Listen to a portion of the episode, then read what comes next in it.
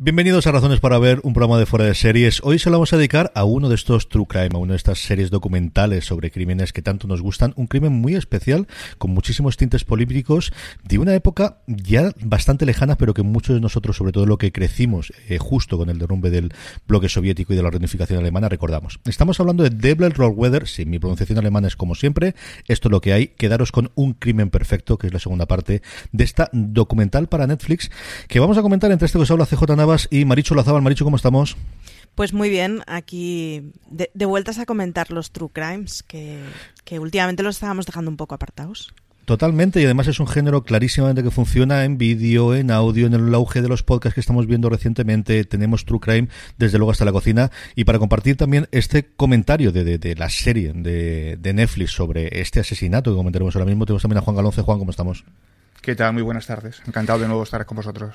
Vamos hablando, Maricho comentaba, vamos a hacer una pequeña sinopsis para aquellos que desconozcan, como yo desde luego era mi caso, y mira que al final a mí la política me gusta, yo recuerdo vivamente la caída del muro de Berlín, yo fui de los que todavía estudió el Pacto de Varsovia, la división y cómo había a la Alemania Federal y la Alemania Oriental, recuerdo las distintas banderas en los distintos himnos, tanto los Juegos de Ordenador como los Juegos Olímpicos, eso no me lo tienen que contar, era pequeñico, pero yo lo recuerdo perfectamente, y sin embargo desconocía por completo la historia de este hombre, de este Red, eh, Detlef Weather, que era miembro del Partido Socialdemócrata eh, alemán, uno de los dos grandes partidos, en ese momento no gobernaba, gobernaba la CDU, la que ahora es de Merkel, pero que en ese caso era Helmut Kohl, el, de alguna forma el causante de la reunificación y posteriormente del avance de la Unión Europea, el que presidía Alemania, y fue una persona a la que se le encargó no la reunificación en sí, pero sí una parte importantísima que era qué hacíamos con todas las empresas de Alemania del Este una vez que la reunificación. Y fue asesinado con un francotirador. Eh, hay distintas causas, ya lo comentaremos, y la serie precisamente se va en eso, en la más concurrida, que era que era un grupo terrorista que había en ese momento en Alemania eh, de connotaciones comunistas, lo había matado, pero había, pues como en todo True Crime, no solo un único asesino, sino distintas posibilidades y distintas teorías alrededor de ese asesinato. Marichu, ¿cuándo es la primera vez que descubriste este, este documental y te quedaste tan eh, alucinada como yo de, pero esto ocurrió y no sabíamos absolutamente nada aquí de ello? Yo me di cuenta la semana que lo pusieron, no recuerdo si era un jueves o un viernes, al ir a dormir, esto que cacharreas un poco y zapineas mirando las diferentes pestañas, me encontré con él y fue, ¡uh! Un true crime, guay. Lo puse y fue como, esto es un documental del canal Historia. Y entonces, espesor de viernes noche, paré y me lo vi al día siguiente el primer episodio. O sea que del todo, eh, de una forma accidental, fui llevada en plan amarillismo y salseo de True Crime y luego cuando lo abres te encuentras una cosa muy distinta, es prácticamente una clase de historia. Para aquellos que sois de mi generación y estas cosas no las recordáis, es esa parte de la historia a la que nunca llegaba los libros de texto. Así que, que la verdad es que muy, a mí me ha parecido muy chulo y muy interesante, sobre todo porque la mitad de lo que me contaban me venía completamente de nuevas, de ello. Esto no lo he estudiado en mi vida y por curiosidad no me he acercado a ello. Así que es un true crime, pero un poco más político que criminal, aunque tiene sus conspiraciones varias. Galonce, tú que por edad, porque eres mucho insultantemente más joven que Marichu y yo, recuerdas aquellos momentos más claramente que los demás y que además, como suele ser habitual en estas cosas, eres el culpable que yo he visto esta serie en esas conversaciones de café de, pero has visto esto, ¿cómo llegaste a la serie? Y, mm, luego haremos valoraciones globales, haremos a que recomendamos, pero, pero ¿qué te encontraste cuando empezaste a ver esta cosa en riguroso alemán como Dios manda? Claro, mi alemán de pasiego, como todo el mundo sabe, naturalmente. Bueno, eh, yo la serie me pasó como Maricho, estaba zapeando en, Netflix, pues, navegando, ¿no? Y de repente mm, ese famoso algoritmo y maravilloso algoritmo que te dice, esto es para ti. Y yo, de esto que entras y lees la sinopsis y dices, ¿de qué me suena, de qué me suena, de qué me suena? Bueno, yo tengo una edad, en aquella edad, en aquella época, yo he trabajado ya en un periódico, vosotros mucho más jóvenes. Entonces, eh, yo no me acordaba del suceso en sí, naturalmente, porque es una cosa que pasa el tiempo, hace 29 años y tal. Pero mm, pero sí que viví, eh, en cierto modo, en muy primera persona, porque había salido a la universidad y estaba trabajando en el periódico, la época de la reunificación. A mí, en cuanto vi la sinopsis y automáticamente entré en el ordenador y vi de qué iba eh, la historia de, este hombre eh, y vi los, ese, ese, proceso conspiranoico que había alrededor y que el caso sigue siendo inconcluso, dije, esto hay que verlo. Y de hecho fue empezar y no acabar. O sea, me fusilé los cuatro capítulos en nada. Yo, como os comentaba, fue Juan el culpable de que viese el primer episodio, Mártir, el que hace un poquito del planteamiento y las circunstancias, y nos va a combinar pues lo que ocurre con los Crime relativamente modernos, hay muchísima imagen, hay muchísimo vídeo de la época y en este caso tiene muchísimo busto parlante, incluido gente tremendamente importante. Evidentemente Cole se nos fue hace unos años, pero de ahí para abajo, su mano derecha de la unificación, el ministro de Finanzas alemán, que es un señor ministro de Finanzas alemán. Yo he conocido alguno más reciente en, mi vida. Yo he estado en varias charlas en las que ha dado Wolfgang Schlauer en los últimos tiempos, en su silla de ruedas, y aún así era tremendamente imponente. Este vez que era un señor que estaba acostumbrado a mandar y a tener muchísimo poder. Y luego, periodistas de la época e investigadores. A mí el investigador del cigarrillo es una de las cosas que más me ha gustado de la serie del primero, porque es un señor periodista de la vieja escuela, cómo funciona. Maricho, ¿qué te ha parecido ese primer episodio? Y, lo que nos promete que va a desarrollar. Juan sí que ha visto los cuatro, tú y yo hemos visto los primeros episodios. Eh, alguien que se vaya a acercar al episodio, ¿qué se va a encontrar eh, en esta El crimen perfecto? Un libro de texto muy bien contado y con salseo. Yo creo que es la mezcla, esa suficientemente riguroso y da suficientes datos de contexto para que los que no conocemos de qué nos están hablando entiendas perfectamente cuál es el contexto político y tengas herramientas para quedarte con algo más que la anécdota. Pero luego realmente es un caso eh, que, que, tiene su salseo no solo en sí por el crimen, la investigación, etcétera, sino porque al final estamos hablando del crimen de, de el tipo que se dedica a coger la RDA y desmontarla o traducirla a una sociedad capitalista. Entonces, al final estás hablando de cosas muy tangibles y de cosas muy de grano pequeño, de esas que no suelen aparecer cuando uno se pone a leer la Wikipedia. En ese sentido es muy interesante, tiene muchísimo jugo es de estas que hay que ver descansadito y que hay que ver pues con, con ganas de atender y con ganas de recordar y de ir hilando cabos de lo que te están contando, porque el contexto es mucho más importante que en un true crime personalista de una cosa muy anecdótica que bueno, que fuera de era un señor que vivía en una casa de baja densidad, no hay mucho más dato de contexto. Juan, todos los true siempre tienen un momento en el que te empiezas a tirar las manos en la cabeza de pero cómo es esto posible, pero cómo es esto posible, pero cómo es eso posible. En el primer episodio, ¿cuáles son los que recuerdas tú que más veces hiciste eso? Bueno, como decía, como decíais antes, es la presentación de la historia y luego en los capítulos siguientes va desarrollando las teorías eh, conspiranoicas, ¿no? Eh, a mí me hace mucha gracia, bueno, desde el primer momento el, episodio comienza, ya os recordáis, con el, periodista saliendo de su redacción y adelantando un coche de, un coche de la policía, se pierde y va detrás de él, ¿no? Y me hace mucha gracia la escena en la que, que está en cierto modo ficcionada, ¿no? O dramatizada, que le dice, déjame sacar unas fotos, pero desde un lado, y tira con flash para que veas lo que hay dentro. Y automáticamente viene la policía, en este caso secreta, la policía federal, y dice, aquí se acabó la fiesta, cada uno a su casa y Dios en la de todos, ¿no? A partir de ese momento es cuando digo, mm, vale, eh, esto me interesa, ya me, empieza a gustar, ¿no? Y tal. Sin embargo, no recuerdo si es en el primero o como dices el segundo, cuando empiezan a desarrollar la teoría de la fracción del ejército rojo, del antiguo Bader Meinhof, eh, cuando eh, aparece el famoso Pasquín, apoyado en el árbol, donde hay un alegato que reivindica la autoría del asesinato, ¿no? Y con el sello de la fracción del ejército rojo a la parte final, ¿no? Esto es como el famoso chiste de Sherlock Holmes, encuentra un cenicero, hay colillas aquí han fumado. O sea, entonces a partir de ahí dices, esto mm, creo que va a mejorar sustancialmente, ¿no? Entonces, a partir es cuando dije, no me lo puedo creer.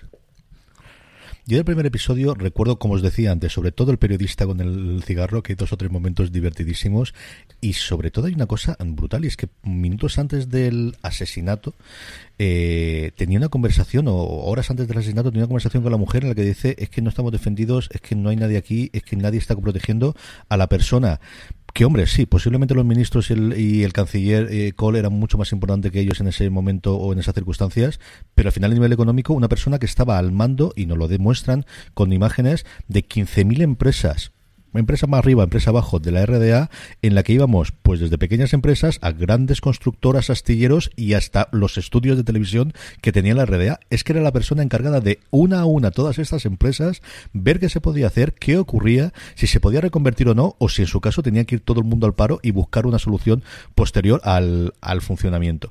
A mí me dejó alucinado eso y luego la imagen de los tiros. Yo tengo que confesar que la imagen de esos tres disparos en ese cristal que no estaba blindado, porque sí estaba lo del piso de abajo, pero no lo del piso de arriba donde él tenía el estudio, es una cosa que en el primer episodio me ha dicho y me dejó totalmente impresionado.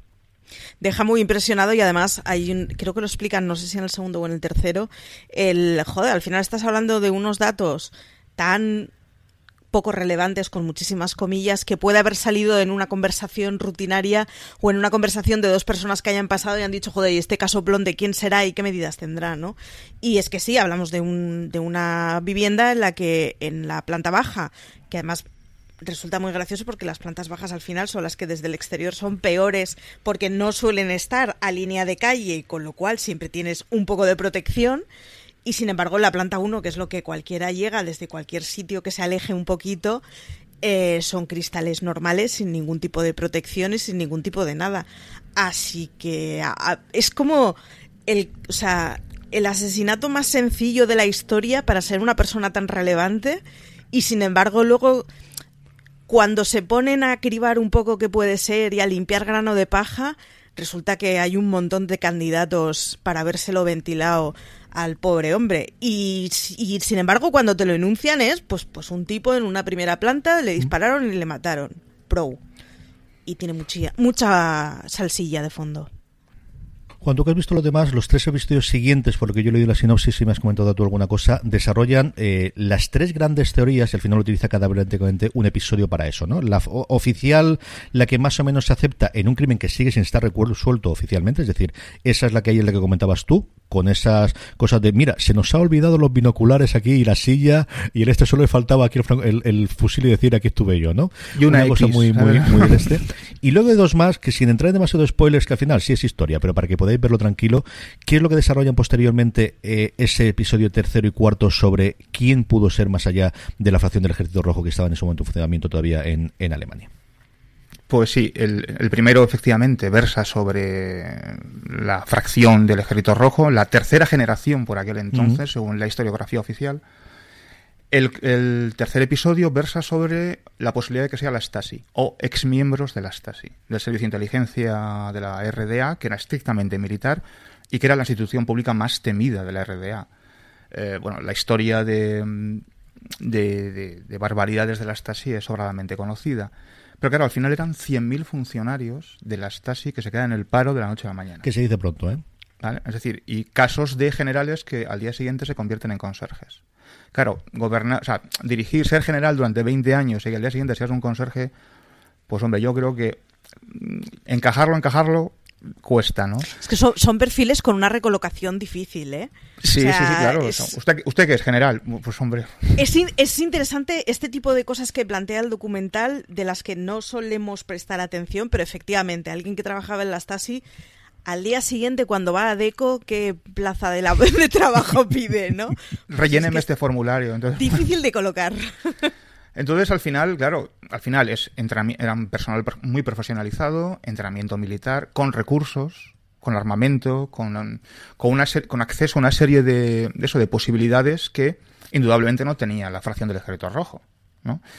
Eh, haremos mucho spoiler. Mm, como dato, eh, os, os, invito a que veáis detenidamente las actividades comerciales de la famosa empresa IMES, la comercial, en, bueno, nombre alemán, comercial en Copro no sé qué, que es a la que se dedicaban las empresas exteriores de la RDA. Hay un momentazo con un plasma que se vende en Múnich que merece la pena leerlo, escucharlo atentamente. Pero bueno, esa es una parte, y ese es el tercer capítulo. El cuarto capítulo, sin embargo, lo que hace es enfocar en la propia Alemania eh, occidental, perdón, en la República Federal Alemana, eh, las posibilidades de la autoría. Por dos motivos, ¿no? Uno, en primer lugar, porque, claro, están provocando una desafección en la RDA brutal y claro, esto empieza a generar un malestar en la sociedad que bien, que eh, al final sabes que iba, que iba a suceder, ¿no? O sea, que esa colonización económica iba a suceder, pero no deja de haber una desafección brutal. Al final estamos hablando de que hay un pleno empleo y se barajan cifras del 30, 40, 50% de empleo una vez se acometa la reconversión y las privatizaciones. Ahora bien, había que buscar una fórmula para cambiar esa, esa, esa deriva, esa desafección. Entonces, claro, si tienes la fracción de ejército rojo, que es comunista, si tienes la Stasi, que es comunista, si tú provocas un atentado y les cargas el muerto a cualquiera de estos dos, la deriva, es decir, esa tendencia se, se, se, reconvierte hacia en desafección en afección, ¿no? Un cierto cariño. Que eso lo dicen claramente. Y la otra, que me parece muy perversa, pero no por ello menos eh, verosímil, es que el, el talante de este hombre efectivamente, tenía una, una, tarea ingente, era considerado el mayor CEO del mundo en 1990. Tenía 15.106 empresas a, a, su cargo. Tenía un talante más tan reconversor como privatizador. Uh -huh. Es decir, eh, buscaba la privatización, obviamente, una economía de mercados, pero también buscaba la reconversión y la asunción del Estado de cierta parte de esa industria, fundamentalmente la industria pesada. Su sucesora, que es eh, Birgit Weil, me parece, eh, tiene el talante completamente diferente. Tiene un talante eminentemente privatizador. Tal es así que en 1994 el 94% de las empresas están privatizadas. Esto es mucho más perverso, naturalmente, es mucho más conspiranoico, pero los datos son esos. Y en el, en el, en el docu, en el cuarto capítulo, lo dicen claramente. Claramente. Entonces, eh, al final tienes tres posibles candidatos y todos tienen motivos y todos tienen motivaciones para, para poder perpetrar, para haber perpetrado el, el asesinato, ¿no? Entonces a mí pues me parece me parece muy atractivo las tres posturas. Tú lo comentabas antes también, Maricho, y yo creo que es algo que, que, que, a todos nos ha parecido interesante en el documental, que es, más allá del asesinato y de todas las teorías y de las conspiraciones, que no vamos a negar lo que es la parte que nos gusta y que al final eh, vamos al género, a mí una cosa que me ha gustado mucho es ese contar esa parte de la historia política alemana que no nos llega, porque imágenes de la caída del muro de Berlín hemos visto muchísimo, pero yo no había visto nunca las imágenes de las manifestaciones y de revueltas, y por momentos y manifestaciones me recuerdan mucho, pues eh, al momento dado el, la primavera árabe por reciente, ¿no? Por, por cosas más recientes, de mucha de esa gente que de repente le cambian el sistema sin ellos comerlo ni beberlo de la noche a la mañana, que no saben qué hacer, más organizados o menos organizados, y que montan una serie de follones que igual sí que se conocía aquí en, Europa Occidental, pero que desde luego yo no recuerdo para absolutamente nada, que al final siempre se ha vendido el, el éxito de la reunificación alemana con sus problemas internos y luego de aquellos polos vinieron esos lodos con el euro y con Maastricht y con un montón de cosas que nos van más allá de lo que queremos hacer en el programa. Pero todas esas imágenes de lo que ocurre justo los años después de esa alegría desconmensurada y una cosa que me gusta mucho del primer episodio que es una entrevista al guitarrista, que lo recordar, de Ramstein, que dicen, tuvimos durante una serie de meses un sentimiento de libertad, de hemos roto con todas las tubeduras y ves a la gente bailando como si aquello fuese, no sé, el, Nueva York de los 70 o una cosa similar, ¿no? O el, los locos años 20 eh, con el pinchadiscos esa, ese otro retraso de el, al final no todo es bonito, no todo lo, el paraíso en la tierra es muy complicado de conseguir, es una cosa que a mí también me gustó mucho del primer episodio, me han dicho. Sí, y hay dos cosas que pican mucho la curiosidad del primer episodio, que son, el primero, una frase que dice que hay varios atentados de la RAF que no han sido esclarecidos hasta mm. el momento. Es como, uh, esto es una mina de cosas que, que, buscar y que leer, que es posible que sea interesante.